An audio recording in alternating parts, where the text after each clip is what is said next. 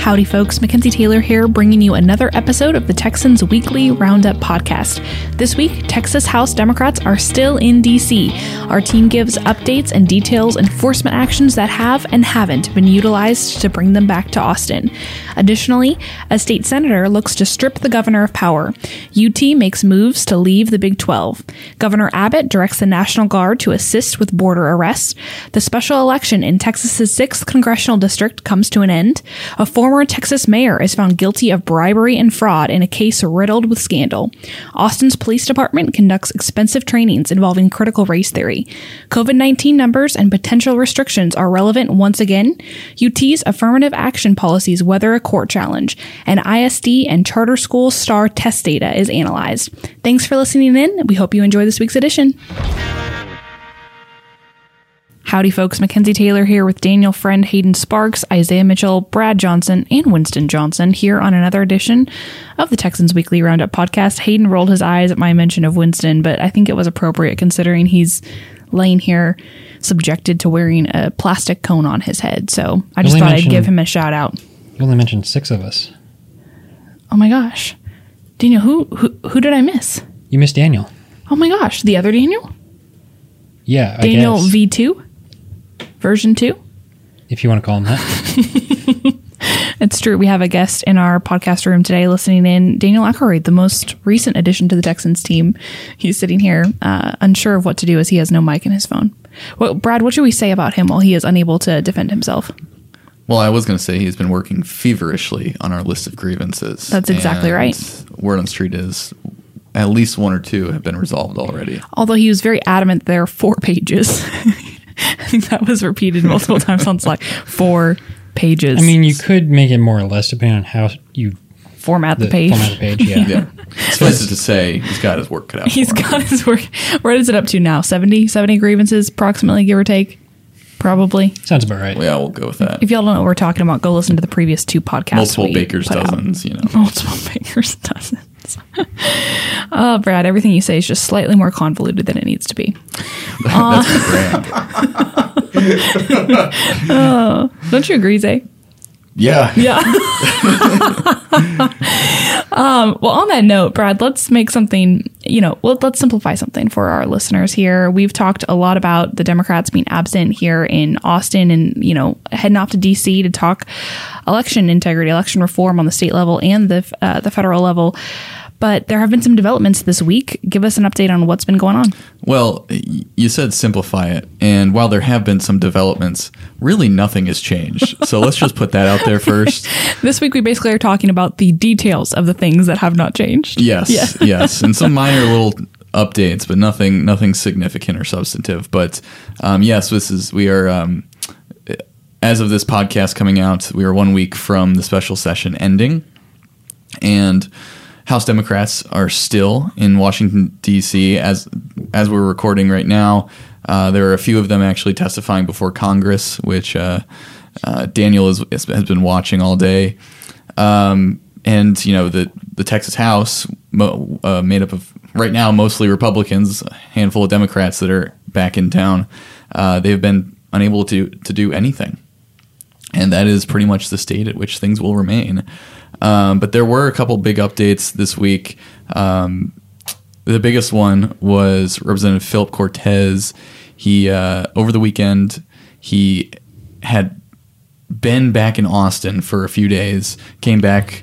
Uh, A Democrat from San Antonio. Democrat from San Antonio, saying that he wanted to was intending to work on in negotiations on the elections bill. And so um, he was here for a few days, and then on Sunday over the weekend, he uh, flew back to DC. It was announced, and right after that, news was dropped. Uh, Speaker Dade Phelan uh, issued a civil uh, arrest warrant for Cortez, which he is allowed to do uh, under the Texas Constitution and the House rules to try and secure a quorum. Now, it wasn't really effective because Cortez was already in DC, and so um, you know that's out of the reach of Texas DPS. But the the arrest warrant was issued, and so if Cortez, whenever he comes back into um, into Texas, DPS has been instructed to arrest him and, and hold him uh, in their custody and bring him to the chamber. Um, but I'm not sure as far as the length, the lifespan of that. Like, let's say the the se- session clock runs out, does the civil arrest warrant still apply? Um, you know, that's one of those gray areas that uh, there aren't really a lot of answers to in the House rules or anything like that. So uh, we'll see what happens then, but. Um, that is the most significant update this week. Um, you know, I, I, put a piece up today uh, detailing a lot of the background information, a lot of the um, the statements that have been made by various players, including the the big three and um, and various other uh, representatives with a stake in the game. Um, I recommend you go read that for the full rundown, but um, largely, like I said, in some, not much has changed at all. And for a 30,000 foot view, so Cortez was in DC, Democrat. He came back to Austin, Yeah. and his messaging was that, okay, I'm going to negotiate with Republicans and make this bill more palatable to Democrats. Um, And then what was the response from Democrats in DC? Were they on board? No, most of them, at least the ones that were vocal about it, were not on board. Um, they were very upset with him. Actually, a couple said that this wasn't discussed within the caucus. He's not negotiating on our behalf. Um, you know, it, nobody that disagreed with that assessment really said anything. But Cortez eventually, uh, like you know, like I said, returned to D.C. Uh, under a lot of pressure from his colleagues and criticism of them or from them, and uh, um, the negotiations just kind of stalled out, and are there basically are none at the moment. Has the speaker issued any other arrest warrants?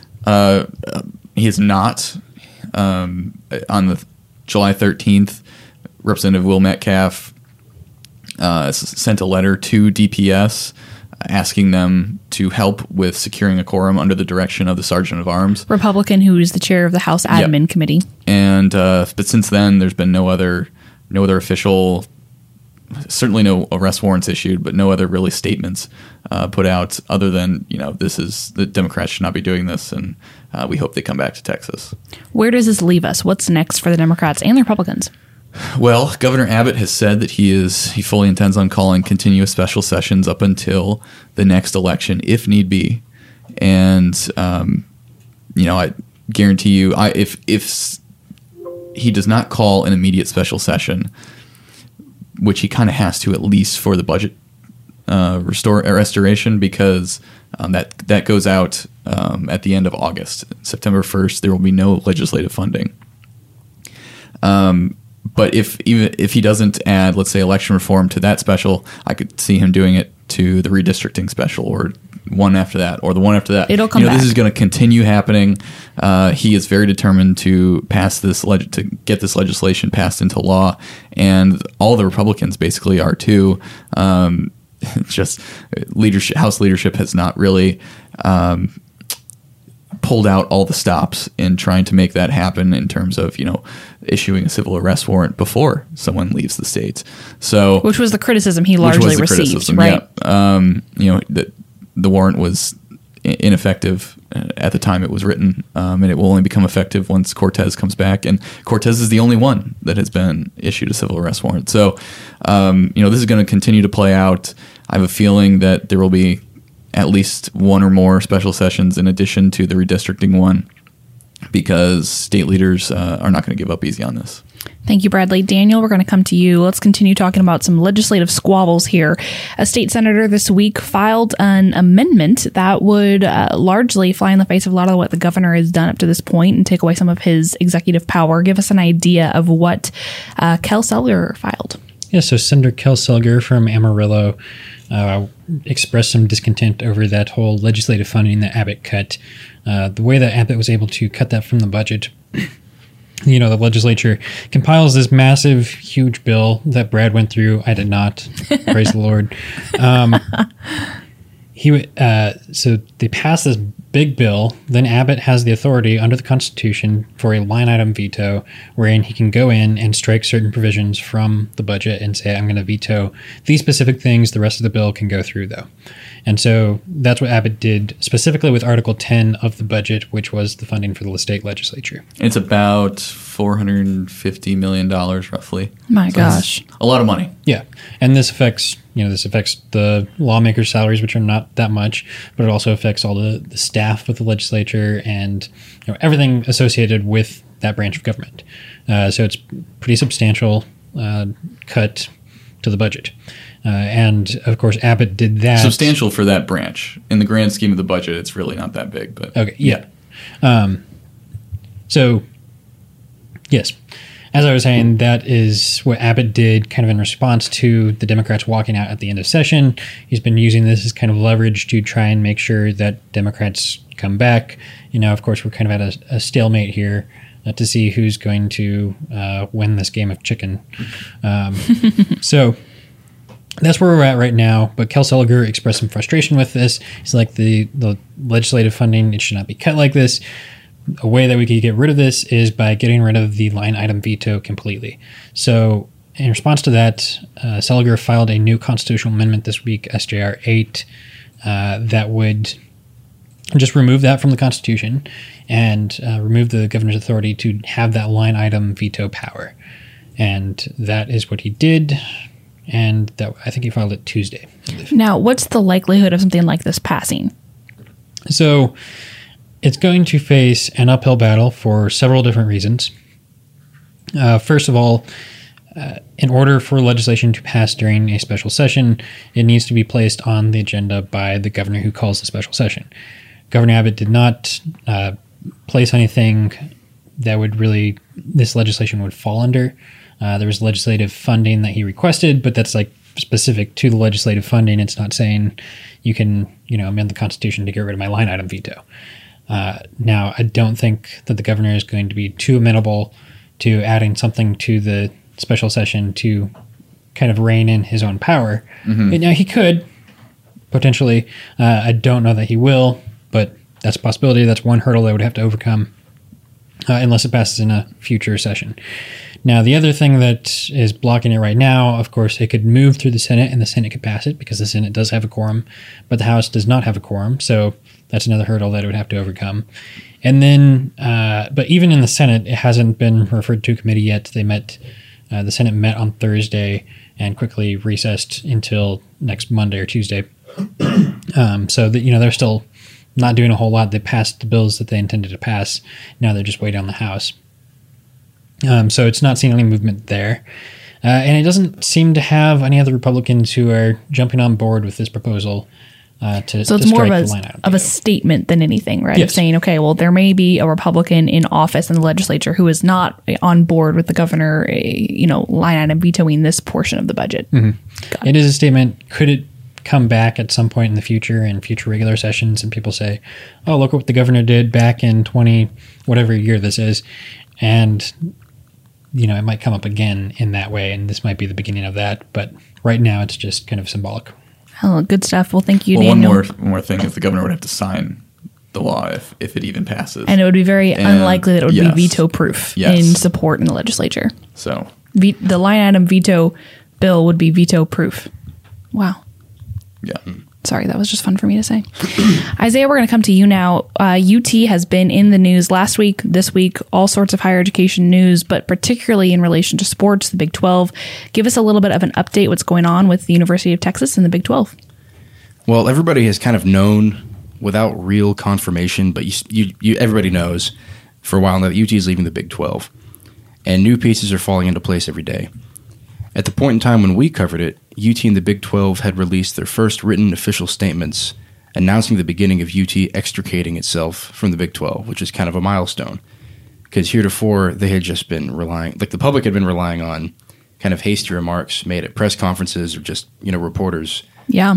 chasing down top brass at UT and the Big 12 and just in public, you know. And so there hadn't been a written statement up until, um, well, when we published this article. On July 26th. Yeah. And so, um, and the day before that, the Big 12 also announced uh, a written statement announcing a meeting between them. Very vague, but still, again, there hadn't been any kind of public acknowledgement like that in writing before. Now, tell us a little bit more about these statements and give us details as to why uh, this agreement is so substantial. So UT and the University of Oklahoma announced the end of their media rights agreements with the Big 12. Their statement reads uh, UT Austin and OU notified the Big 12 Athletic Conference today that they will not be renewing their grants of media rights following expiration in 2025. And that's where their contract ends. So they have to They have to do it up until then. Um, so, Brad, maybe you want to jump in more, if you're willing, on the economic importance of the media rights agreement. Yeah. So, um, you know, obviously college football is the moneymaker in any college sports, all of them. Um, and so, you know, UT especially, they pull in gobs and gobs of money uh, just from TV rights deals. And how that usually works, they have a TV rights deal with the Big 12. And, um, you know, everyone pulls in whatever amount of money that they get from their per- the personal viewing of their games, their contracted games that they have televised. And it goes into this big pool of money and it gets distributed elsewhere. And I don't think it's it's all equal. I, I guarantee you, Texas has gets a higher share than say Texas Tech does because they bring in uh, more money. But Tech still does benefit from the um, just broad amount of money that UT and OU bring in every year. And so financially, without those two schools, um, th- those TV contracts are going to be worth a lot less. And so they'll likely have to be renegotiated because um, without you know the Texas money and the OU money flowing in, you all of a sudden have are in the in the red uh, in terms of what you expected to come in. So um, economically, this affects those schools uh, that whose programs rely on that that kind of thing in order to balance their books for their their not only their college football program but their other sports. So it could lead to to cutting other other sports. Uh, we've seen that happen in, in other schools across the country. Um, but uh, with this, it, I think it's likely to see that you know the, the, Big Twelve disbands unless they can pull in a couple other moneymakers. Hearing a lot of them merging with the Pac-12, which none of them are, at, almost none of them are as big uh, of brands as UT or OU, but that would be a, a stopgap measure for them. So um, financially, these these institutions really stand to lose a lot, and that is one reason why they're fighting so hard um, especially pushing the legislature to try and insert itself into the question and require UT to, um, uh, you know, get approval from the legislature you know, before switching conferences. Uh, but we'll see more of what the, the economic impacts are when you know the the um, the new Senate committee convenes next week, and they have a kind of more of an investigation in it. But um, definitely lots and lots of money at stake. All right. Thank you both for contributing to that. Hayden, we're coming to you now. The border continues to be on the forefront of Governor Abbott's uh, announcements, his press releases, everything he's doing in regards to messaging from the governor's office. Give us a little bit of an update on what the latest moves the governor has made in relation to the border crisis. It's important to keep in mind that we are eight months away from a GOP primary, one that is heated between Abbott and the other candidates in the race, Don Huffines and Chad Prather, as well as former Republican Party of Texas Chairman Allen West. I just want to jump in and say Daniel Yeah, smiled when you I- when you gave a definitive when you timeline for the months, I was redistricting. like, well, I don't know. Hayden Primary is, could be pushed back. yeah, Hayden is very uh, optimistic. Very optimistic. We'll see if the Census Bureau gets its act together enough for us to actually have a primary in eight months. That was so funny. I am an optimist. You're right about that. So I'm going to cross fi- my fingers and hope that it goes forward as scheduled in March of next year. And illegal immigration is one of the main topics of that Republican primary for governor. Don Huffines has criticized Greg Abbott for his response, characterizing it as too little too late, and saying that he's had many years to secure the border and take some of these actions and has not done that. But in March of this year, Abbott deployed 500 National Guard troops to the border via Operation Lone Star, which is the state level effort against illegal immigration he has done this before. He did it a couple years ago, deployed, I think, about a thousand National Guard troops for uh, border crisis response. And this time he is asking or ordering the National Guard to assist the Texas Department of Public Safety with apprehending individuals who are breaking state law. And at a border security, what he called a border security summit in Del Rio in June, he said that illegal aliens would be arrested for trespassing and committing other offenses against state law. And that's part of the overall effort by the governor to fight illegal immigration on a state level during a time in which many Republicans contend that the federal government has abrogated its responsibility to secure the border and fend off illegal crossings. Give us more of an update on the current status of the border crisis in general. From a 10,000 foot view, it is bad and getting worse, and it has been has not been this bad in terms of illegal crossings for 21 years. So, since the Clinton administration, we have not seen this much illegal immigration.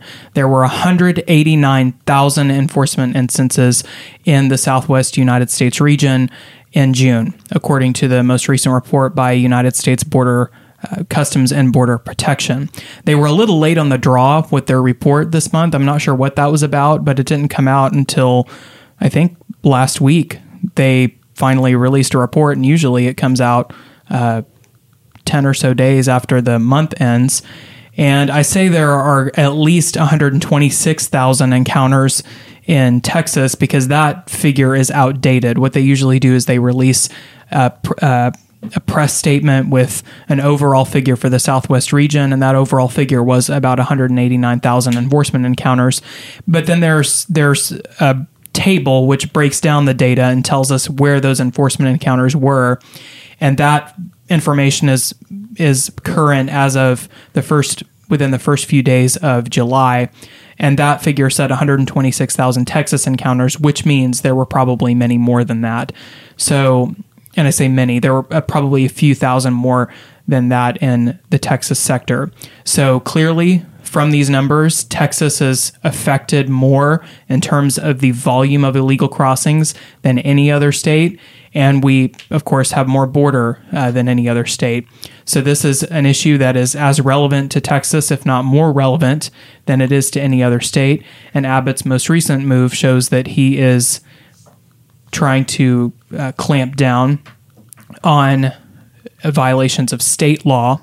And one more action that he took recently is that he, in fact, prohibited individuals from providing ground transportation to illegal aliens, which we'll talk about later. Thank you, Hayden. We'll definitely get back to this topic in just a few segments. Daniel, we're going to come to you. There was a big special election this week that we certainly had been waiting months for the results of. There was there were many candidates to begin with, narrowed down to two. We finally got the results this week, and it became a very interesting uh, case study on the impact of a Trump endorsement. But let's go ahead and talk about the results of this special election and why they were significant. Yeah, so this is a special election for Texas's sixth congressional district up in the uh, North Texas area of Tarrant County, Ellis County, and Navarro County. Uh, this was uh, a special election that uh, the race kind of began in February after Congressman Ron Wright uh, died. His wife, uh, Susan Wright, ran for the seat, as well as a number of other people. There were actually 23 candidates in the race in May. among those, there was Jake Ellzey, a state representative for Ellis County, and uh, between the two, Susan Wright and Jake Ellzey, they were the top two contenders in May. Uh, they were neck and neck in the early voting in May, and then Susan Wright uh, got a nice little bump on election day after a Trump endorsement uh, the weekend right before the election day. And so uh, that pushed her to the top with 19% of the vote, and then Ellzey was trailing with, I think, 14 or 15%. And that was in the May election. So uh, the two Republicans in the race were able to uh, keep a Democrat from going to a runoff. And so it was certain to stay a Republican seat. Uh, but then the question was who's going to win uh, between the two candidates? Is it going to be Susan Wright, who uh, had been endorsed by Trump, and also a, a number of uh, GOP activists and elected officials in the area?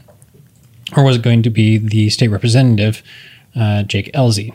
and so who had we, challenged uh, Ron Wright in the primary back yes. in 2018. Yeah, so he had he was he had been on the ballot in the race in the seat before. Was there again? Uh, you know, he ran for the state representative in Ellis County, so he had some good name ID there. Uh, and he was also uh, he also saw some support from Democrats, I think, who did not want Trump's candidate to win. And so uh, at the end of election night, uh, it turned out that he did win. He actually won, uh, even with the early voting, he was ahead and he maintained that lead throughout the night. And so the final results, final unofficial results from the Secretary of State was 53.27% for Ellzey and 46.73% for Wright. So it was still a pretty close election, but uh, ended up in Ellzey's favor. Let's zero in on those political factors at play that we've alluded to and talked about a little bit. But what factors at the end of the day do we think, without having the voter data yet, uh, helped Ellzey pull off the win? Which was an upset. That was a bit, I mean, I think most folks in Texas thought uh, Susan Wright would, would come out victorious.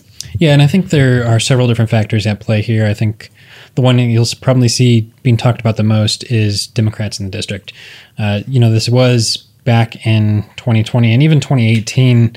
Democrats were optimistic that this might be a seat that they would be able to swing. Uh, it's got some a lot of suburban voters in Tarrant County, and so it's you know tw- uh, turned a little bit more blue in recent years along with other suburban uh, districts in Texas. And so Democrats were kind of optimistic that it would swing. And there's a pretty significant portion of Democrat voters in the district. It's not just like a, you know, a West Texas August Pfluger seat where the Republican is going to pick up 70, 80% of the vote. um, it's a little bit closer than that. So Republicans usually pick up, I think, around like 55%. Was this seat on the list of targeted, uh, from the DCCC last cycle? I believe it was. Um, it was. It was kind of like one of those, not the the close races races that people were watching, but it was kind of the the second Next tier, yeah. And so there's with that good number of Democrats in the district, uh, you had several, even the, the past two Democrat nominees, uh, Jana Lynne Sanchez in 2018 and then Stephen Daniel in 2020, both came out and they supported, uh, and I kind of use that term a little bit loosely, they supported Jake Ellzey in that they were trying to get Democrats out to vote against Susan Wright uh, to kind of show that they're against the Trump-backed candidate. And so it's quite possible we don't really know how many Democrats actually got out and voted in this race. It's not a, a primary race; it was open to everyone who voted. Uh, so it's pretty likely that I mean at least some Democrats uh, came out to vote and uh, tilted that election more towards Ellzey's favor. So that's one of the, the first factors to look at. And it was interesting in that Ellzey's campaign, and there were some texts flying around in the district, Yes. specifically targeting Democrat voters, saying, "Hey, Ellzey's a pro public education candidate." I forget what the other messages were in the text, but you know, messages Yeah. along those lines that for a little bit. You know, folks were wondering, okay, where are these coming from? Who can these be attributed to? And there were at least a batch or two that the Ellzey campaign paid for uh, Yes. themselves. So yeah, there were some. Uh, it was a very messages- organized effort. That went out. There was another uh, text message that went out, uh, supposedly that went out, where it was uh, you know a little bit more pointed than just saying he's pro public education, but uh, saying that he was endorsed by the the Democrat nominee. Uh, there's I'm looking at the text right now. Has like Jake Ellzey on one side, Susan Wright on the other. Jake Ellzey supports pathway to citizenship and open to amnesty. Uh, voted to increase the motor vehicle tax to raise the, more revenue. And then, you know, in opposition to Susan Wright with the big red X's, you've got uh, endorsed by Donald Trump and Ted Cruz, supports uh, funding for the border wall. So these are things that are very partisan, very targeting Democrats and trying to get them to support Ellzey. Now, you could show this to a Republican, and Republicans would probably be like, oh, I want the other candidate. Right. So, um, hopefully, right in the in the campaign in the campaign world, you're targeting very specific voter base to get them to come out and support. And that you know, because Ellzey also is a Republican, so there's Mm-hmm. that line he's he's trying to tread that is a little more difficult. But hopefully, in, when when you send a text like that, the campaign is saying, "Hey, we're targeting Democrat voters." Yes. And I think the other thing to remember is so you have the Democrat voters, then you also have the Republicans who might not like uh, the Trump. You know, you had you had an anti-Trump candidate in the race that was talked up in the media uh, way back when. Now he didn't do very, perform very well. He only got a couple percent of the vote, but those voters still probably went and voted uh, for Ellzey in the in the runoff, just in opposition to Trump's pick candidate. What was the margin of of of difference at the end of the day between these two candidates in terms of votes? Uh, in terms of votes, I think it was under top of your two, twen- two under two thousand. So Yeah. Ellzey got about twenty thousand, and uh, Susan Wright got around eighteen thousand, somewhere in there. Okay. So yeah, those were the Democrats. The Trump endorsement definitely comes into play.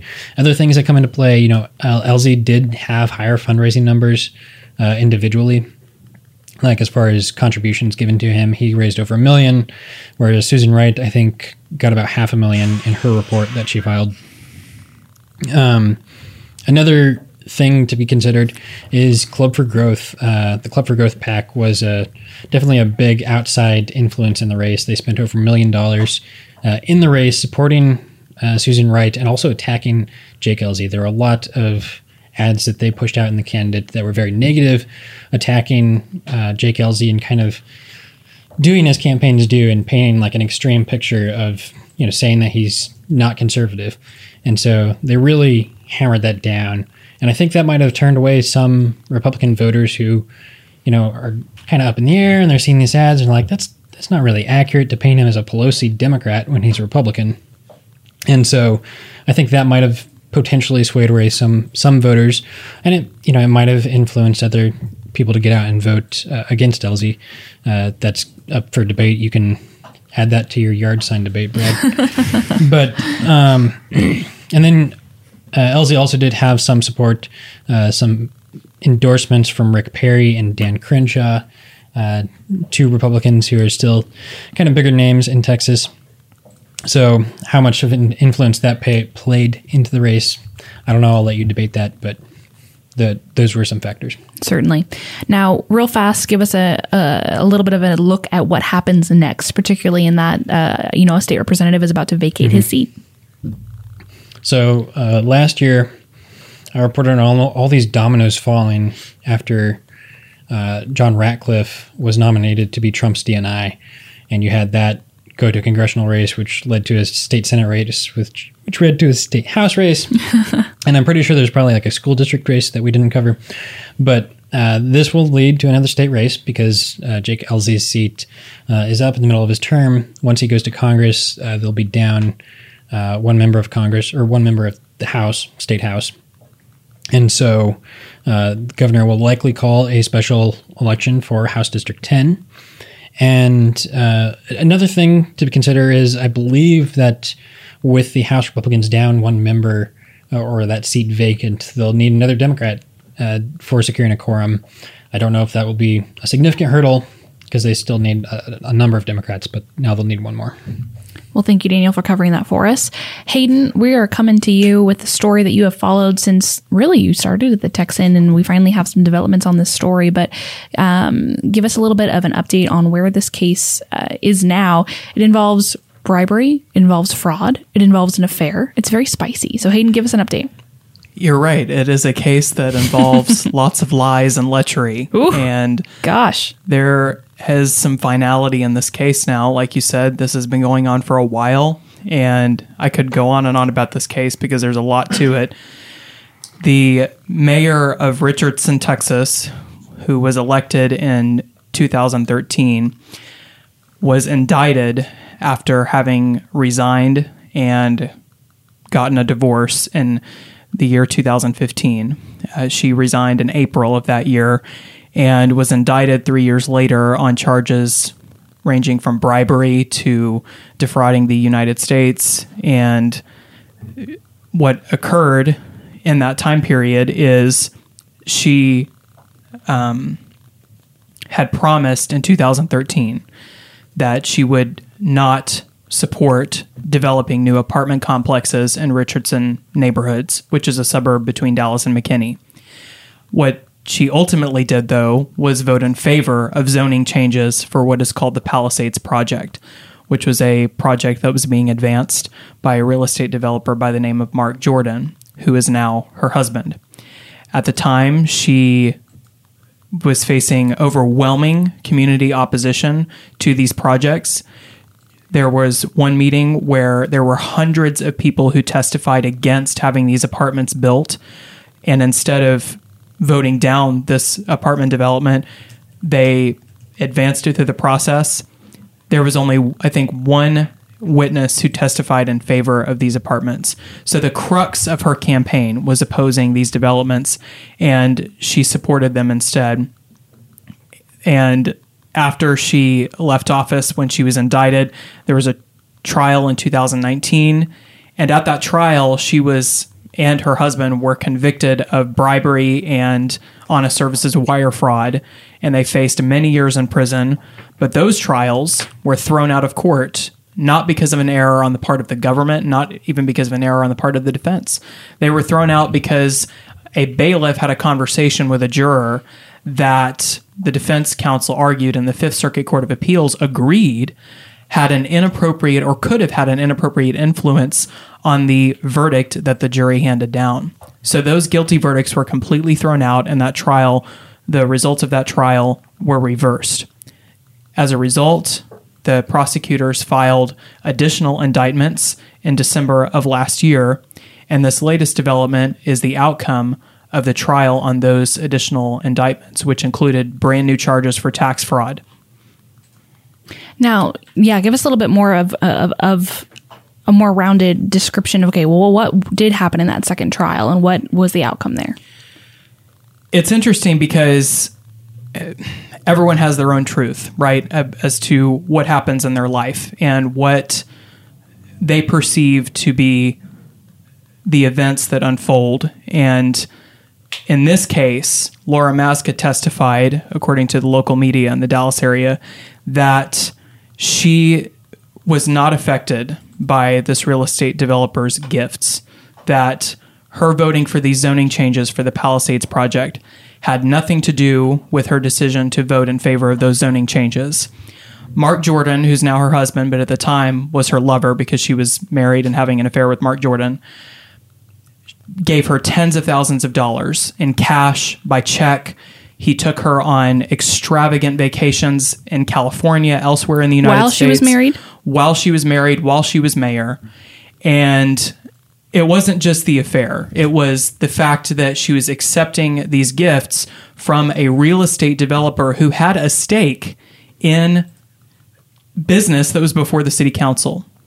And in her view, or at least what she testified at trial, is that none of that had anything to do with the way she voted. That she was simply being wooed by a lover, that and that she lied because she was trying to protect her family, and that she was trying to cover up this affair.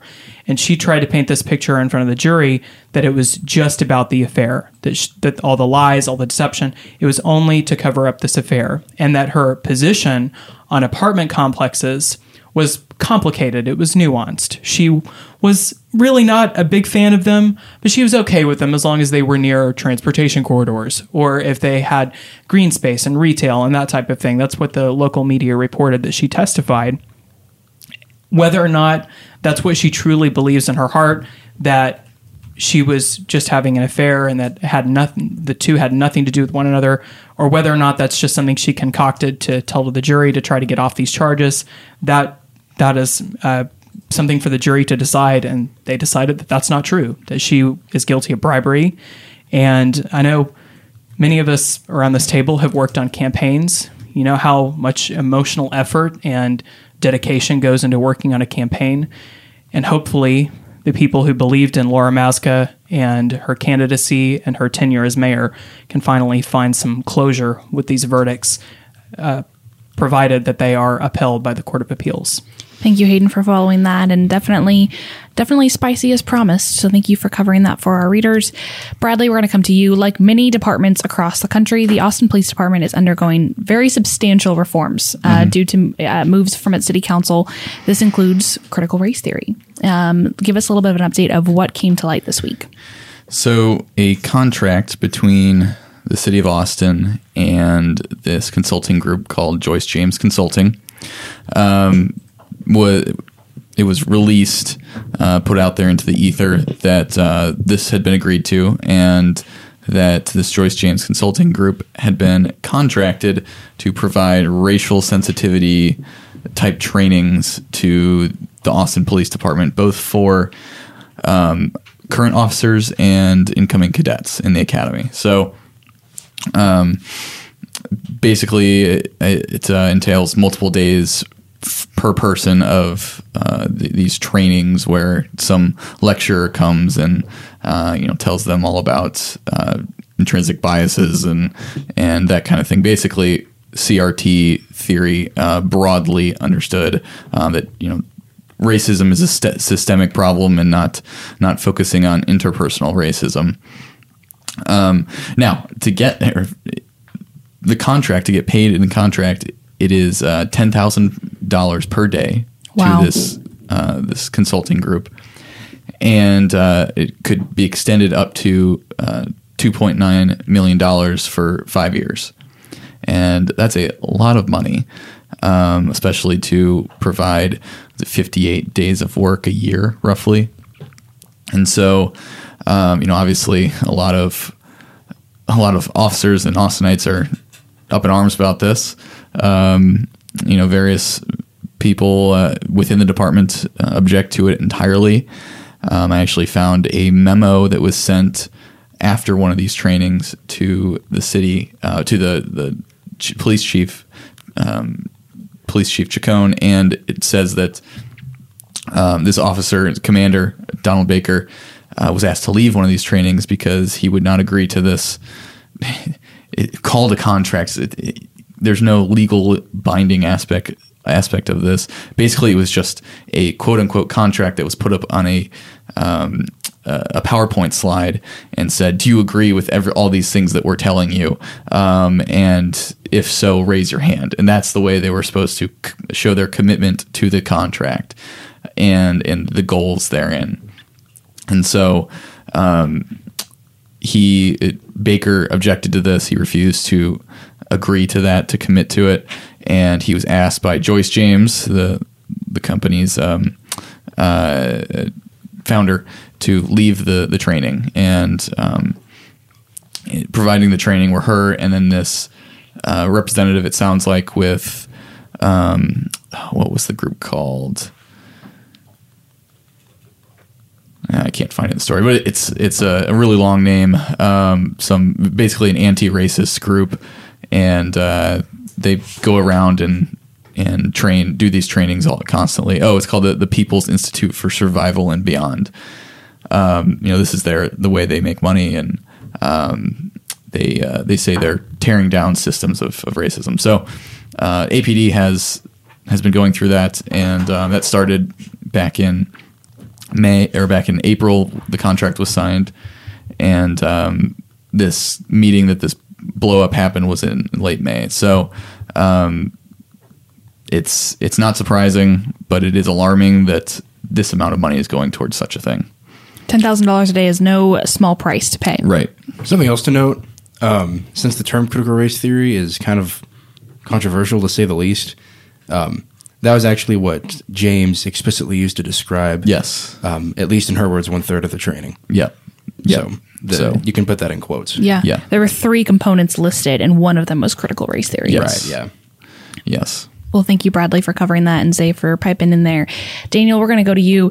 COVID numbers. We have not talked about this in in a hot minute. It's been a little bit for before you know since you've given our listeners and readers a rundown for good reason. We've we've kind of had some smooth sailing in the state in terms of COVID numbers, and uh, there's a, some spikes going on right now. And now we're uh, we may see some movement in terms of state restrictions and local restrictions. Give us a little bit of a rundown of what that would look like and how close we are to that metric. So the Department of State Health Services (DSHS) has been reporting COVID numbers uh, since let's see, like March of last year, uh, when everything hit the fan, and uh, they've definitely impro- improved their reporting since then too, providing a little bit more nuanced details. And uh, recently, they have shown an increase not just in the number of cases, but also in the number of hospitalizations. Uh, that is the more important metric as term as far as policies go, uh, because that is the policy under Governor Greg Abbott's current executive order uh, that kind of has a, a trigger mechanism. Uh, when he ended the statewide mask mandate and the business capacity restrictions in March of this year, um, he left in a trigger mechanism in his executive order so that if hospitalizations in a certain trauma service area or the, the hospital region in Texas, uh, if the certain regions in there go above 15% capacity of COVID patients uh, for more than seven days in a row, uh, then county judges will be able to institute new COVID 19 restrictions uh, in their jurisdiction. Uh, so, recently, with the uptick in cases and hospitalizations we've seen, some regions are reaching close to that point. Uh, we're probably a couple weeks out before they've actually been there for seven days. The region just north of Austin and kind of the, the Temple, Killeen area, and then also over uh, kind of along the, the coast with the Galveston and also Victoria regions are going close to that 15% threshold. They'll I'm guessing that they'll probably pass it here in a few days. And uh, if they continue doing that for a week, then the judges in those areas will be able to implement new restrictions. And we're seeing some rises in other places as well, not quite as high as those areas yet. Now, tell us a little bit more about where we're at specifically in terms of hospitalizations. So, uh, to give you a little bit more specific numbers, uh, we're currently at about uh, 5,200, 5,300 hospitalizations as of Thursday. And uh, that is about, it's actually higher than we were uh, in the little dip that we had last fall. Uh, it is going up uh, kind of high across the state. like I said, the regions that are highest are the, the ones above north of Austin and then also the coast area. You also see down on the border. Um, the interesting region there, Laredo has gone up. The Rio Grande Valley has not gone up as high. And also El Paso is still uh, quite a bit lower. I think El Paso actually might be the lowest region right now. Um, West Texas is a little bit lower. The other areas are going up. The urban areas of like Harris County, Houston, um, the Austin area itself, and then also the DFW area, uh, they have seen an increase. It's not quite as high as those other regions, though. Now, what cannot be restricted under Governor Abbott's order? So, under Governor Abbott's order, uh, he has specifically pushed back on face masks.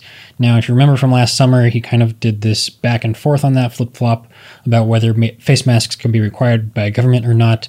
Ultimately, in July, he issued his statewide mask mandate. Uh, and then in March of this year, he pulled back on that, and then he's doubled down on that multiple times since, even as case numbers have risen uh, recently, he's emphasized that uh, government mask mandates, government mask mandates, uh, should not be required again. Uh, so those are off the table right now, unless he changes his mind or there's some other loophole that is found. Um, also, uh, business capacity restrictions cannot be restricted uh, below 50% capacity. So the most that you can limit a you know a, a, restaurant to close down is 50% capacity.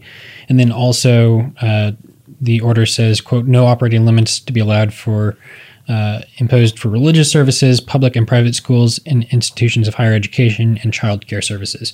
So those are kind of the boundaries that they have um, but judges can kind of work around that Thank you, Daniel. Isaiah, we're going to talk with you about UT once again. Let's not talk about sports this time, though. Let's talk about affirmative action and lawsuits and all that good stuff. But give us a little bit of an update. this is not the first time UT has dealt with affirmative action in court and challenges to that policy, but something happened this week that was a pretty big deal. So give us a rundown of what happened. Yes. So there's a group called Students for Fair Admissions. And uh, as you might surmise from my name, they oppose affirmative action. And they sued UT over their affirmative action policy claiming that that policy is discriminatory. The court didn't actually get around to addressing the merits of the case because federal judge Robert Pittman ruled that the case had already been decided uh, in previous litigation, since a leading SFFA member already sued UT in a finished case for pretty much the same reason. So basically, there was a brief period between court rulings when UT had colorblind admissions, and that was from 1997 to 2004. 2004, was when the Supreme Court ruled that the University of Michigan could consider race in admissions if it was real specific. And so UT returned to affirmative action then as well. They had this holistic review plan to kind of fill out the rest of the class that wasn't filled by the top 10% rule, which is something we have in Texas where it's kind of like a substitute for affirmative action. Um, if you're in the top 10% in high school, then you get automatic admission to public universities. So eventually, this rejected Anglo applicant named Abigail Fisher sued UT, claiming she was discriminated against, and initially won at the Supreme Court in 2013. But after that ruling, UT revised its policy to be more specific and, you know, and fit basically under the threshold. And uh, when Fisher continued litigation, she lost at the Supreme Court in 2016. And so affirmative action, in a light kind of sense, lives on in UT's holistic review process to this day. So because Fisher and her father and another dude that was influential in those lawsuits are all part of SFFA, that's suing UT today and just lost. Um, and because they essentially repackaged their original claims, the court said it was essentially the same lawsuit, and that was already settled. Could you summarize the arguments on both sides? So, interestingly enough, SFFA argued that UT's affirmative action policy, especially its vagueness, harmed rather than helped minority students. And they had some statistical arguments for that. What I found more interesting was something called the Kroll, Report.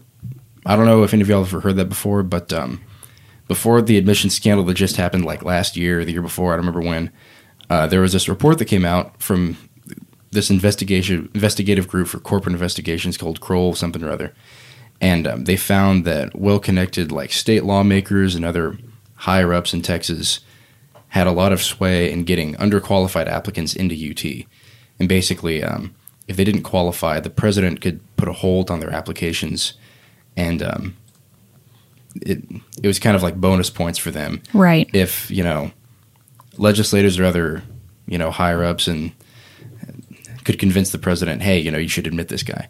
And so SFFA claimed in this most recent lawsuit that that kind of practice was allowed by their holistic review process and the vagueness therein.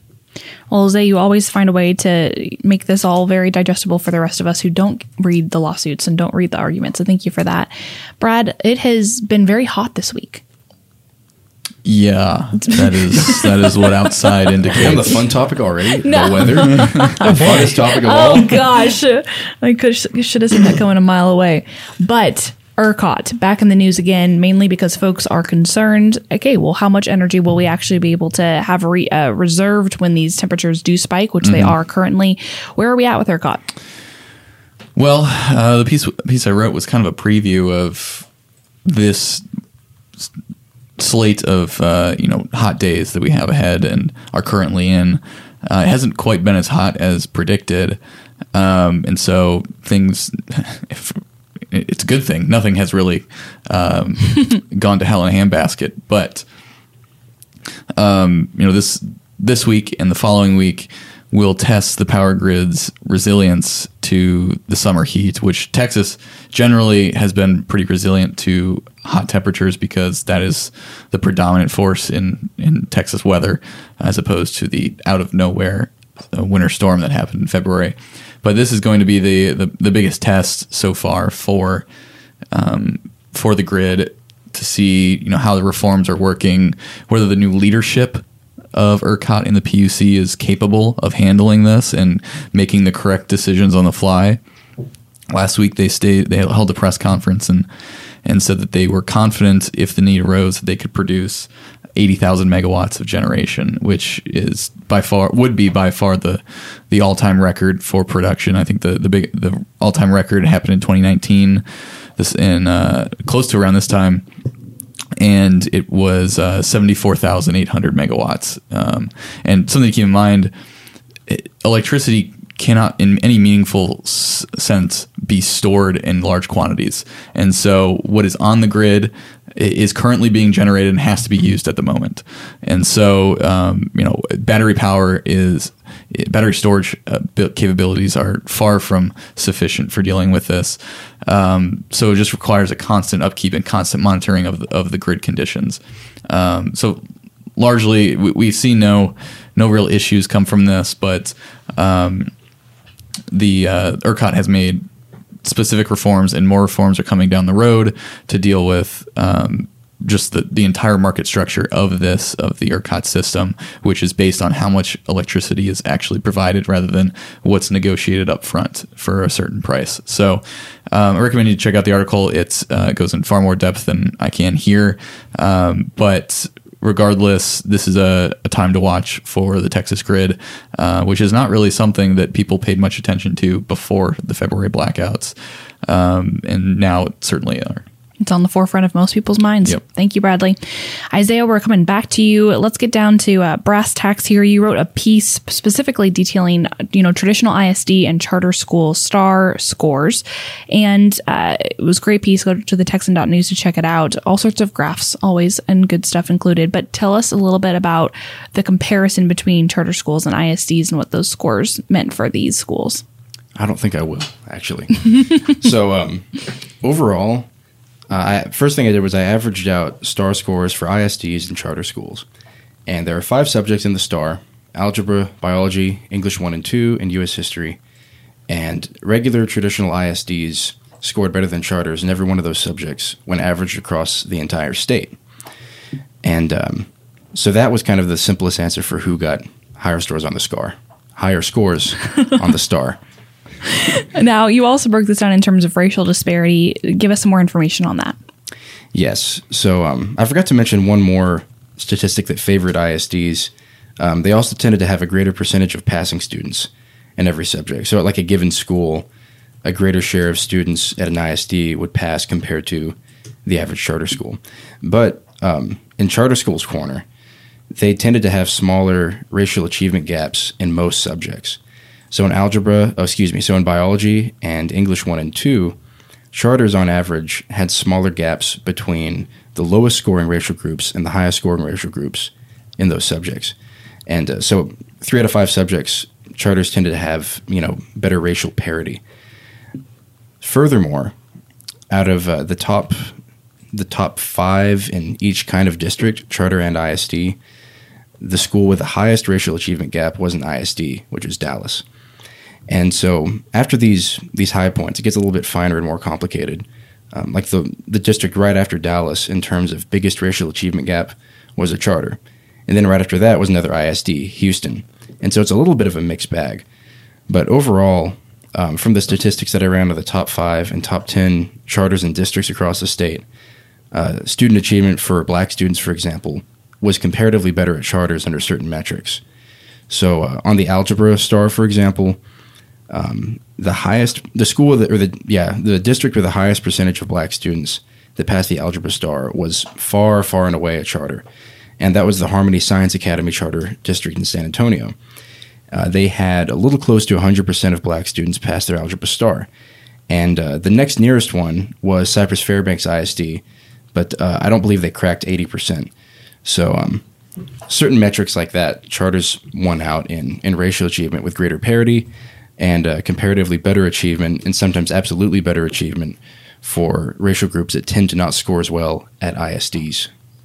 Thank you, Isaiah, for covering that for us. We appreciate it, and certainly a good breakdown of all the data. Hayden, we are back to the border. Shocker, huh? I, I am still sitting here in Austin. I don't know about you, but You boys take things so literally, and my my my jokes. sorry. Yeah, it's okay. We'll we'll work you on made it. it too easy. You, but sometimes Hayden, you're the one I can count on to jump on board the, the jokes oh, and not okay. be as literal. So I'm just a little disappointed. I'm sorry. That's okay. I'll I'll try to do better next time. Thank you, Hayden. I appreciate you. so tell us about the incident that the La Joya Police Department described. The La Joya Police Department reported on Facebook, in fact, that I don't know why I add the phrase "in fact" after every other sentence that I say. We'll have to work on that too. Well, a police department reporting something on Facebook. I mean, that's traditionally nowadays how it happens is on social media. But Right. it's still, I get it. It sounded funny. So they wrote on social media that they were notified by a quote unquote concerned citizen that a family at Whataburger or Waterburger, if you prefer, had witnessed a family who appeared to be sick. They were coughing, sneezing, and were not socially distancing and being careful, etc. A, an investigation ensued, and they found out that this family had, or this family told them that they had been released from Border Patrol custody because they had tested positive for COVID 19. So this police department was notifying its residents as a public health announcement and advisory that Border Patrol in their community is releasing individuals from custody with COVID 19. And to add to that, there was a private organization, and nothing against private organizations helping people, but the, what this police department was trying to convey to people is that there was a, a charity, the I believe it was the Catholic Charities of the Rio Grande Valley, was taking in these individuals and putting them up in hotels or a hotel, an area hotel uh, in La, La which is near um, McAllen in Hidalgo County. And they were, the police department was very concerned about COVID 19 spreading and uh, increased infections as a result of what they view to be, uh, well, I won't say that they made a policy statement in their post, but they, they did link this to uh, decisions that were being made by Border Patrol officials in that area. Now, tell us more about what Abbott has had to, to say about this, what his response has been, and how this, you know, more broadly reflects the border debate going on in the gubernatorial race. Well, as I mentioned earlier, we're in the middle of a, a governor's race, and Abbott issued an executive order on Wednesday that prohibits ground transportation is the word that is the phrase that the executive order uses by individuals who are not law enforcement um, ground transportation for illegal aliens by individuals who are not law enforcement. And this is purportedly uh, as he elaborated on in a newsmax appearance yesterday to prevent the transmission of covid-19 or the alleged transmission of COVID 19 by individuals who have been apprehended by Border Patrol and who are not in the United States illegally. So that is Abbott's response, uh, at least on paper, to this, uh, this development uh, in the La Joya community uh, near McAllen. And that goes to border development and a COVID 19 development we'll have to see if that executive order or that announcement has a, an impact in terms of COVID 19 infections. But I will say that the county judge of Hidalgo County, Richard Cortez, put out a statement in response to this development as well. And he had uh, criticisms for both Abbott and the federal government. So he is unhappy with both entities, uh, the federal government for allowing COVID positive individuals who are illegally in the country to uh, be out and about in the community and not practicing uh, what the government recommends um, in terms of, of COVID 19 precautions. And he criticized Abbott for executive orders that prevent the county from restricting individuals' movements and implementing capacity restrictions, mask mandates, all of the things that we saw during 2020.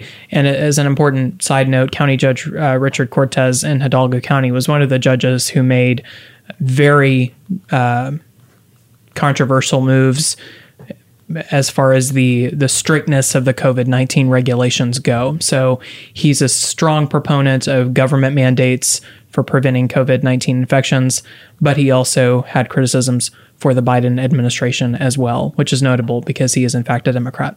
Certainly something we'll continue to monitor. Thank you, Hayden. Boys, let's go to a fun topic that now that I think about it is not quite that fun, but I want to know, in light of this ERCOT discussion, would you rather lose power in the summer? In the triple digit temperatures of the Texas I just wanted to, heat. to say that I put a very fun, fun topic in there. But see, and Brad, your topics are like nostalgic. What was your childhood like? And it doesn't relate to anything we talk about whatsoever. Actually, it was what was the most trouble you ever gotten as a kid, Oh, and the that other would one- be fantastic. I think. the other one was what causes you to have flashbacks to your childhood. that was the other one. You My answer for that was going to be Hot Wheels, oh, but Wow, I'll just I'm- put that out there. Well, speaking of Hot Wheels in the Texas summer heat, Oh my gosh. would you? That was That pretty is- good. No, that's brutal. That was it was brutal, just like the Texas summer heat. So I want to know if you'd rather lose power during the winter or the summer. Well, I think uh, as a young person, you're far more capable of weathering ha- the elements. Oh my gosh, Um, this is bad. We've gone off the rails already. I have lost power in both winter and summer. And did the you winter did was you also have to walk to school uphill both ways? in three feet of snow. Yeah, actually, Hmm, Okay, just want to make sure. yeah. I would rather walk to school in three feet of snow, though, than three feet of sunshine in the middle of the Texas feet heat. Three feet of sunshine. Am I the only one who's seen that meme where it's like, we've got a foot of sunshine out here. Everyone stay inside, stay safe? No, No? I have Okay. no idea what you're talking about. You're alone. Well, I showed it to at least two of y'all, and I won't out who it was, but one of them is making sarcastic comments toward me as we speak. So, anyway. Well, Well, I'll finish my answer, and I would much rather lose power in the summer because uh, it's just more bearable, and, and that's coming from a I was gonna say, ridiculous northerner. yeah, you So, Yankee. yeah, Interesting. Uh, the, it was brutal here in the winter, and I'm you know it's brutal out basically here. an Eskimo, so you are. You're the abominable snowman. I'm that terrifying. Yes, apparently. That's true. What about you, Zay? Well, I like the heat much more than the cold. But I think I would like the heat much less if I didn't grow up with air conditioning. So I'm going to go with I'd rather lose power in winter because you can always just like I've got a fireplace, I can put a fire in there. Yeah. But if it's hot, you know, I I like I like being outside when it's hot, you know.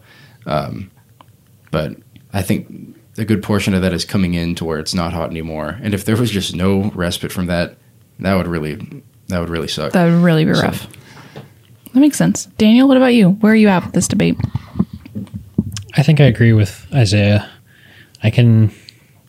I'd rather not lose power at all, but I think you can prepare more if, you, especially if you know in advance that you're going to have a power outage, which you usually don't. But when you can prepare, it's probably easier to prepare for the cold than it is for the heat. Now there are some complications if you lose water, for instance, that made things a lot worse in the freeze. Um, but just like power itself, and that's the only problem. I'd rather lose it in the winter. I think it also depends on your living situation because, like, I don't have a fireplace. I live in a house, but it doesn't have a Yeah. fireplace, right? But the it's an older house, so the insulation and the you know it's it it doesn't hold heat or cool. It doesn't hold any of that as well. Mm-hmm. So I'm trying to think, but And I also, if you have gas heating or electric heating, very true, like that's going to be different. absolutely. Well, I know one of the biggest problems during the winter storm was that literally everything in my apartment was frozen. and with no power, there was no way to unfreeze something to thaw anything. And so you can't eat anything. But you could have like ice pops. Yeah, I'm sure that's exactly what you would want at a time like that.